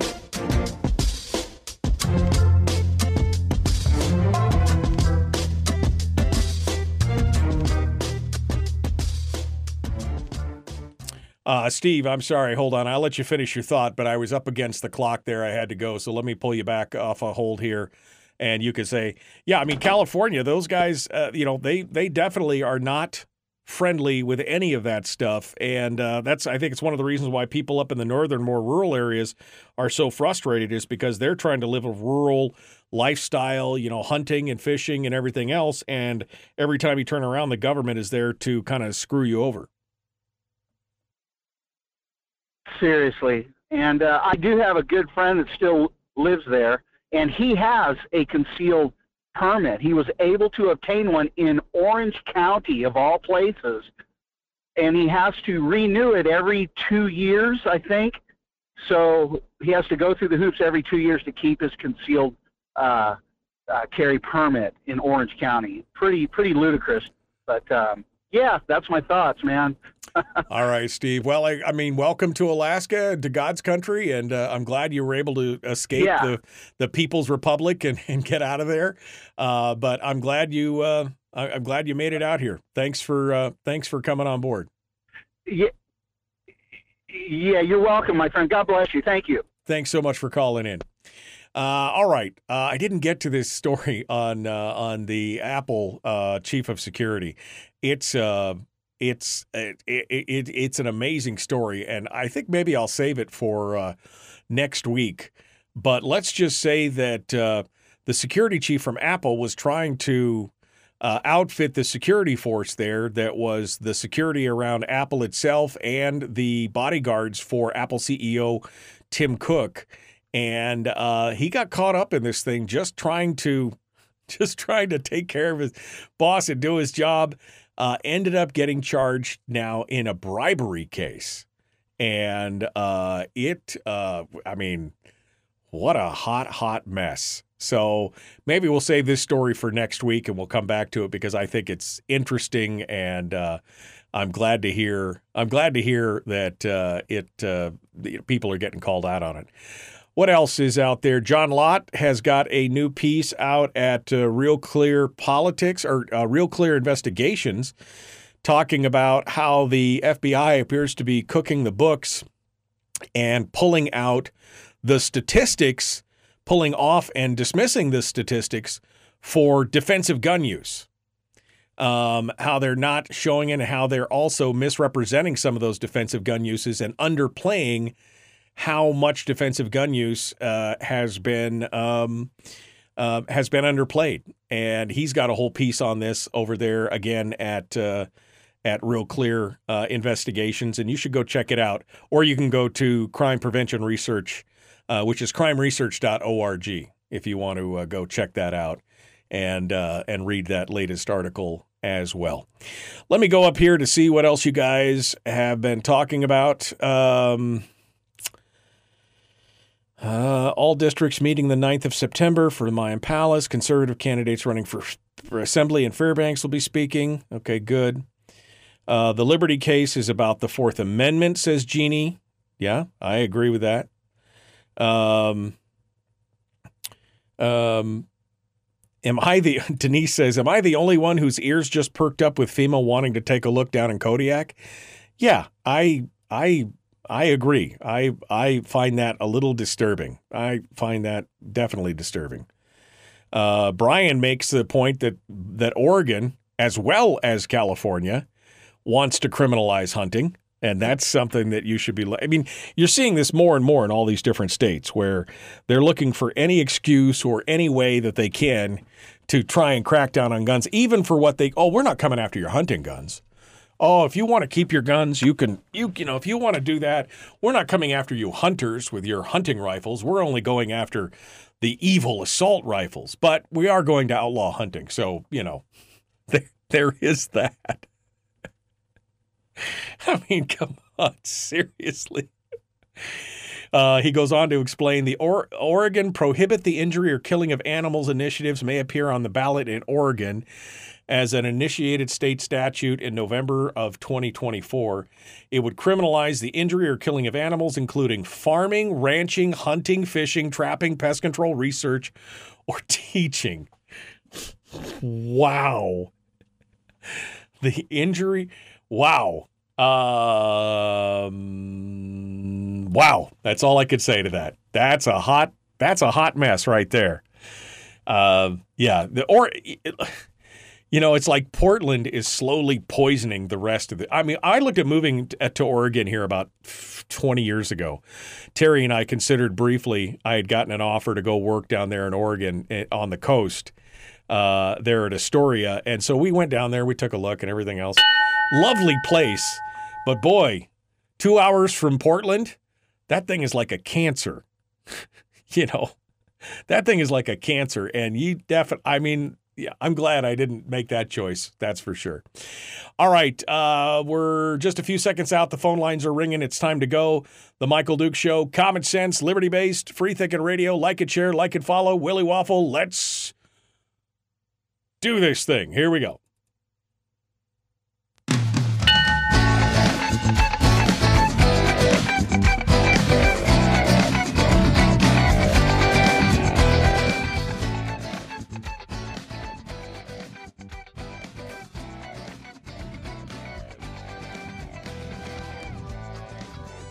Okay, we are ready. It's the weekend, but before the weekend starts, of course, it means we're going to talk to our buddy Willie Waffle for wafflemovies.com. He's got the full rundown on all the entertainment news and everything else. He joins us uh, this morning to give us uh, give us the deets, the deets, the down low. Good morning, my friend. How you doing? I'm feeling fine. I'm feeling good. I mean, you come on. Things are things are nice. I like working for you. It's not like people who are working for Jimmy Fallon. Uh oh. oh. Okay. All right. Oh, you did, oh I had yeah, I, I missed this, this one on you. Okay. I, I okay. I missed it. What what happened with Jimmy Fallon? So Rolling Stone is is, is running an expose about how people hate working for Jimmy Fallon. That he, that, that it's a mean, toxic work environment. That you know it depends on what kind of mood he's in that day, whether or not you're going to have a good day at work. They're upset at like you know they have a different boss like every year. That just working at the Tonight Show is horrendous, and they think he's drunk a lot. And yeah, but he's obviously a functional alcoholic if that's the case, because I mean he's still he's still pulling it off and putting it together. So this broke yesterday morning, and by about 6 p.m. East, Jimmy Fallon had a big Zoom meeting with all the staff and basically said, I'm sorry. Wow. Okay. Well, Yeah. I mean, I guess you can Said respect somebody. wants- yeah. You can respect somebody who owns up to it and says, "I guess it's true." Yeah, I mean, you know, he, he just basically said, I want everybody to feel happy here. I want everybody to feel relaxed here. I want everybody to feel like they want to be here. And I'm going to try to help make that happen. All right. Well, I guess good for him. I mean, we'll see what you know. Yeah. That's got a that's a lot of pressure. I mean, five nights a week, five. You know, I mean, that's a that. I'm not excusing him, but you could see why somebody may do a little tippler every now and then to try and relieve some of that stress. I can't imagine that that's. Uh, I can't imagine that's the easiest gig in the world.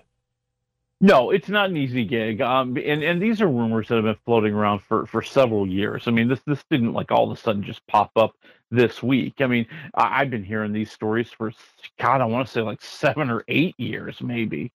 Yeah. So well, we'll see. I guess at least you're not working for Jimmy Fallon. I guess that's the big. That's the big. That's right. That's right. You never made me cry in the dressing room. Right. Well, th- well, just that one time, but you know, it's all it's all, it's all good. Uh, all right, what else we got here? Uh, I guess um, Jenna Ortega, who is one of my favorite new actresses, she did the she did the Wednesday movie and everything, and uh, or the show, and and she's she's done some interesting things. Uh, but apparently, there's some rumors, uh, and I I know it's salacious. I shouldn't talk about gossip, but that she apparently eh, they she's denying completely that she's dating Johnny Depp of all people. Now, before I get started, they're in a they're in a movie, right? I mean, they're doing a movie together supposedly, or the the rumor is. So, is it? I mean, is this much ado about nothing? this was much ado about nothing, but I just find it hilarious because she denied it in the most vociferous way possible. I mean, the, the only thing she didn't say was ew. Okay. I mean, like, yeah. So, so this, this, this whole story started over the weekend that there, you know, the, one of these gossip sites out there on the internet said, Hey, you know, Johnny Depp and Jenna Ortega were seen together. Um, it was likely that they were working together on the Beetlejuice movie, the Beetlejuice 2 movie, and maybe we're talking about that. And this exploded into maybe they're dating. That's right. Jenna Ortega, the 20 year old Wonderkind, they were trying to say she was dating the 60 year old drunken fool, Johnny Depp. And uh, she basically came out and said, Please stop spreading these lies. Please. Leave us alone. Please. It's ridiculous. Please. And you couldn't make me laugh more. Ooh, I mean, I just see, I could just see that. Ooh, man, you know, Ew. Oh, yeah. Like- and, and you know what this made this made me think that Johnny Depp's people leaked it to try to make him still look virile and and and sexy when he is about as far away from that as he has ever been in his entire life. Ow, boy, Willie's got some Depp. It's true. Depp hate going on there. All right, we'll see. Um, speaking of old, and I mean old. Rolling, Oh, yeah. Rolling Stones. These guys have been around since you know, uh, but they're they're going to put out a new album. What? That's right. That's right. I think Mick's 80 this year. Oh. I think Keith's going to be 80 later this year. And yes, they're putting out not only a new album, but their first album of all new material since 2005. And uh, it is called Hackney Diamonds. Uh, the first single is already out there if you want to hear it. It's called Angry. It has a really cool video with Sydney Sweeney playing the rock vixen in the in the uh, in the video and you know it really is kind of sad and kind of special all at the same time.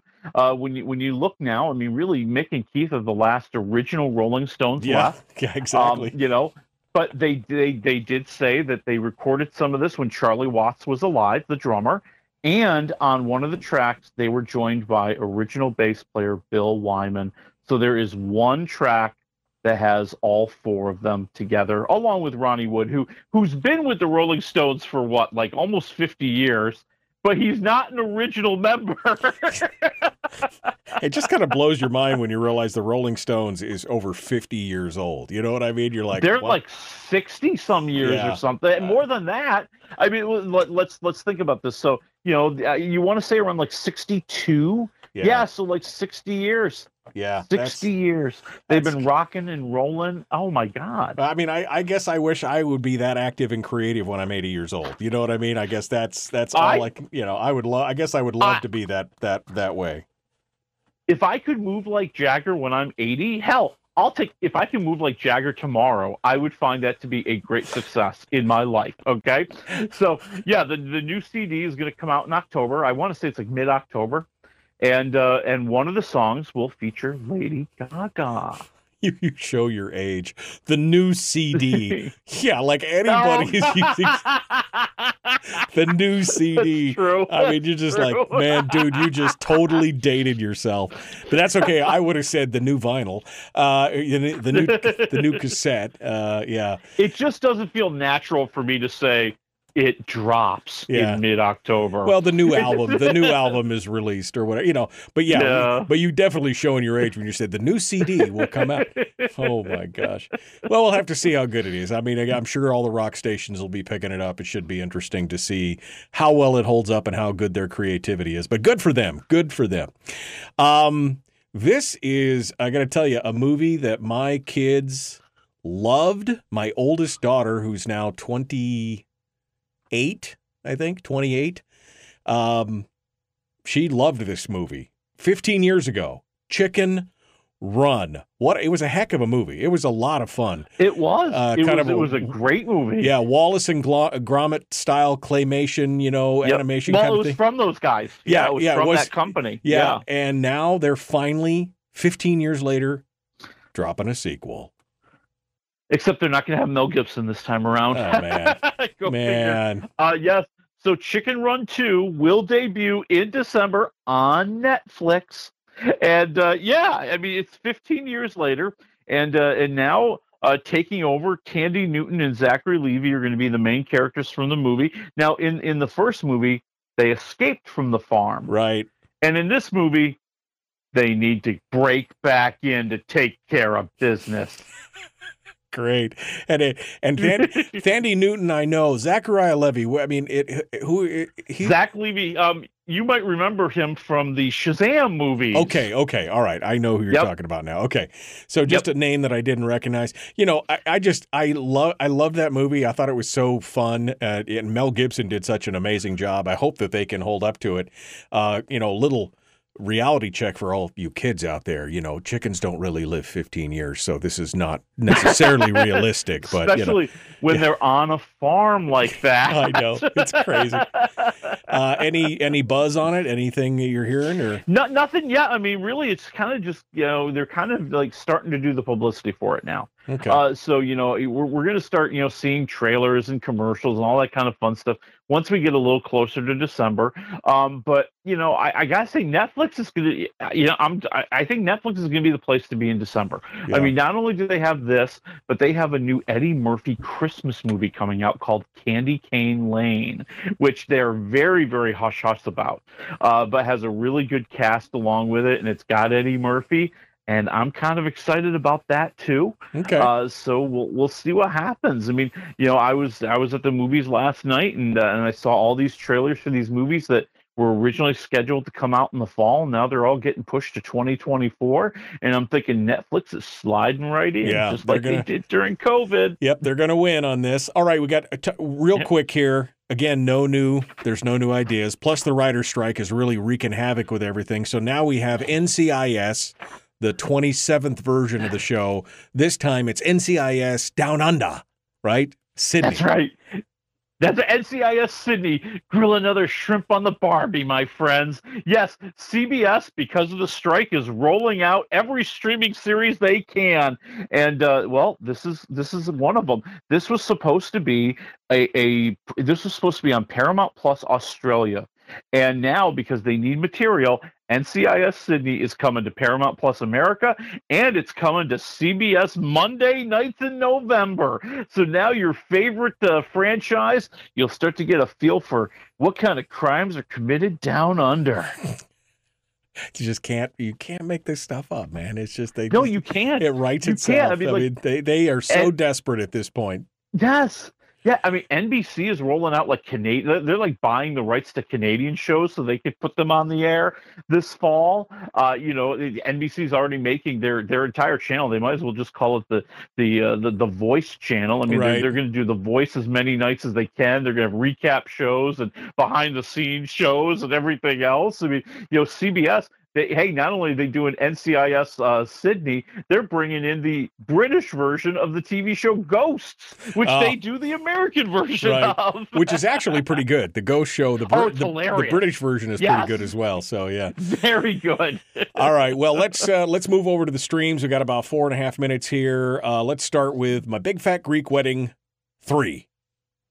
Yeah, God, why? Why? Just why? I mean, you know, I mean, Nia Vardalos has like sucked every juice out of this thing she can. Yeah, we had the original My Big Fat Greek Wedding, which was a massive success. It was great. Good for her. I loved it. It was the underdog. It was the movie that came out at the right time as America was trying to recover from from from September 11th, and it just gave us something joyful and fun to watch and go to. And it was one of the most grand success stories you'll ever see. And then there was the TV show that didn't work out. And then there was the sequel from, I want to say like seven years ago. It wasn't as funny. And now we're on to our third our third movie, our second sequel, where now you know the, the dad has uh, you know passed away. The actor who played the father in the in the movies passed away. So she wrote a whole story around it that she's going to fulfill his his lifelong ambition take the family back to Greece uh, to see the friends that he knew back in the day and give them a journal of his American adventures.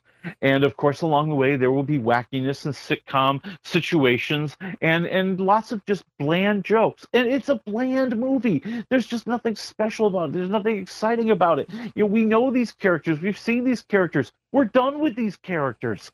I gotta say one and a half waffles. Oh man, you know you can only milk a cow for so long before it gets a little exactly chapped. You know what I mean? It doesn't really work. Yeah, and that's what they keep doing with this stuff. It's just it's so frustrating. Well, again, I never saw the second one. The first one was great. It was brilliant. I've probably seen it once or twice, but uh, definitely not a huge. Uh, you know, whatever.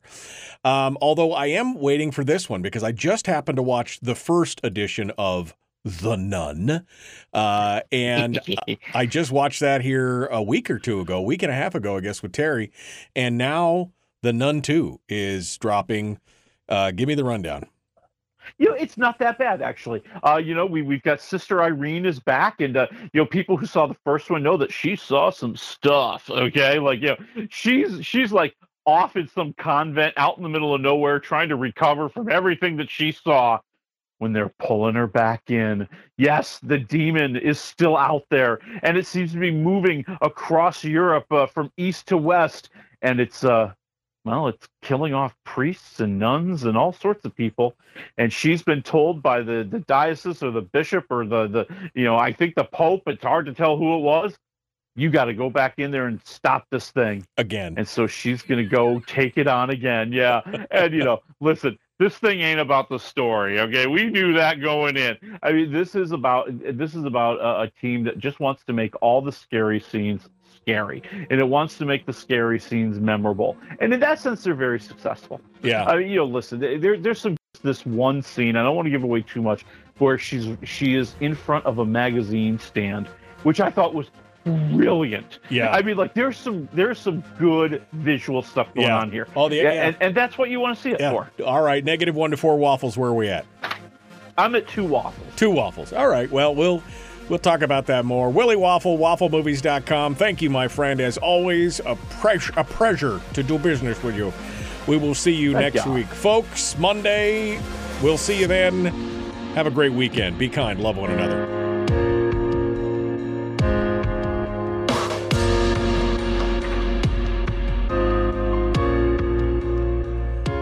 You know, I actually saw the scene you're talking about, the one about the magazine. I don't know if it was in a trailer Yes. or a teaser or whatever, but I thought that is brilliant. I mean, that was a it, It was really well done. It was a well done piece of, and I don't know if it was practical or if it was CGI or whatever, but it looked really good. And quite honestly, the first one, watching it, um, again, this is a movie that's not necessarily. It's not like a gore fest. It's just suspenseful. No. It's it's it's you know some jump scares and some. I mean, it is creepy. Uh, and I'm not a huge fan of horror, but I really I did enjoy it. Um, and if it was as good as the first one, then to me, definitely worth the watch. Oh, I think so. And I mean, you know, listen, I, I think that it, it's got a good mystery to it. I mean, you know, what is really going on? What what is the demon trying to accomplish? Uh, you know, then then once that's kind of introduced to the story, now everybody's got a point. Everybody has a focus, and I think it, it brings the story. Uh, I think it brings the story along in a way that it needed very very badly. Uh, you know, so that's a positive. Um, I think there are some there are like these religious illusions that I find very interesting. I mean, it's not a horrible horrible movie and then maybe I was a little rough on it. Maybe it's more of a two and a half. But Oh. you know, I, I think I, I think that you know it. I just I think that they could have done more with characters and with story other than just have those as these passing by moments as we as we recover for the next scare or we run out to the bathroom before the next scare comes on. Well, I will tell you, without giving any spoilers, the first movie definitely has some foreshadowing at the end, so we kind of know some things. Yeah, So it's it's going to be interesting to see how this plays in between the foreshadowing and the first movie kind big of thing. time. Yeah. I'm just going to tell you right now, big time. Yeah. Big time. So big that they had to recap some of those scenes from the first movie in case you didn't see it. In case you missed it, this is what's happening. I really liked Yeah. her. I really liked the the the male Uh, guess, like- protagonist or the supporting Yeah. protagonist. I thought he was really good in that movie. Uh, Maurice, I think, or whatever his name was. Anyway, Yeah, it was it. Uh, you know, I I thought it was a good movie, so I'm looking forward to it. All right, next week, quickly, what do we got? That would be a haunting in Venice. Oh, Poirot is back. Poirot. All right. Well, we'll mm-hmm. we'll check it out with you then. Thanks, my friend. Folks, we're gonna go. We'll see you on Monday.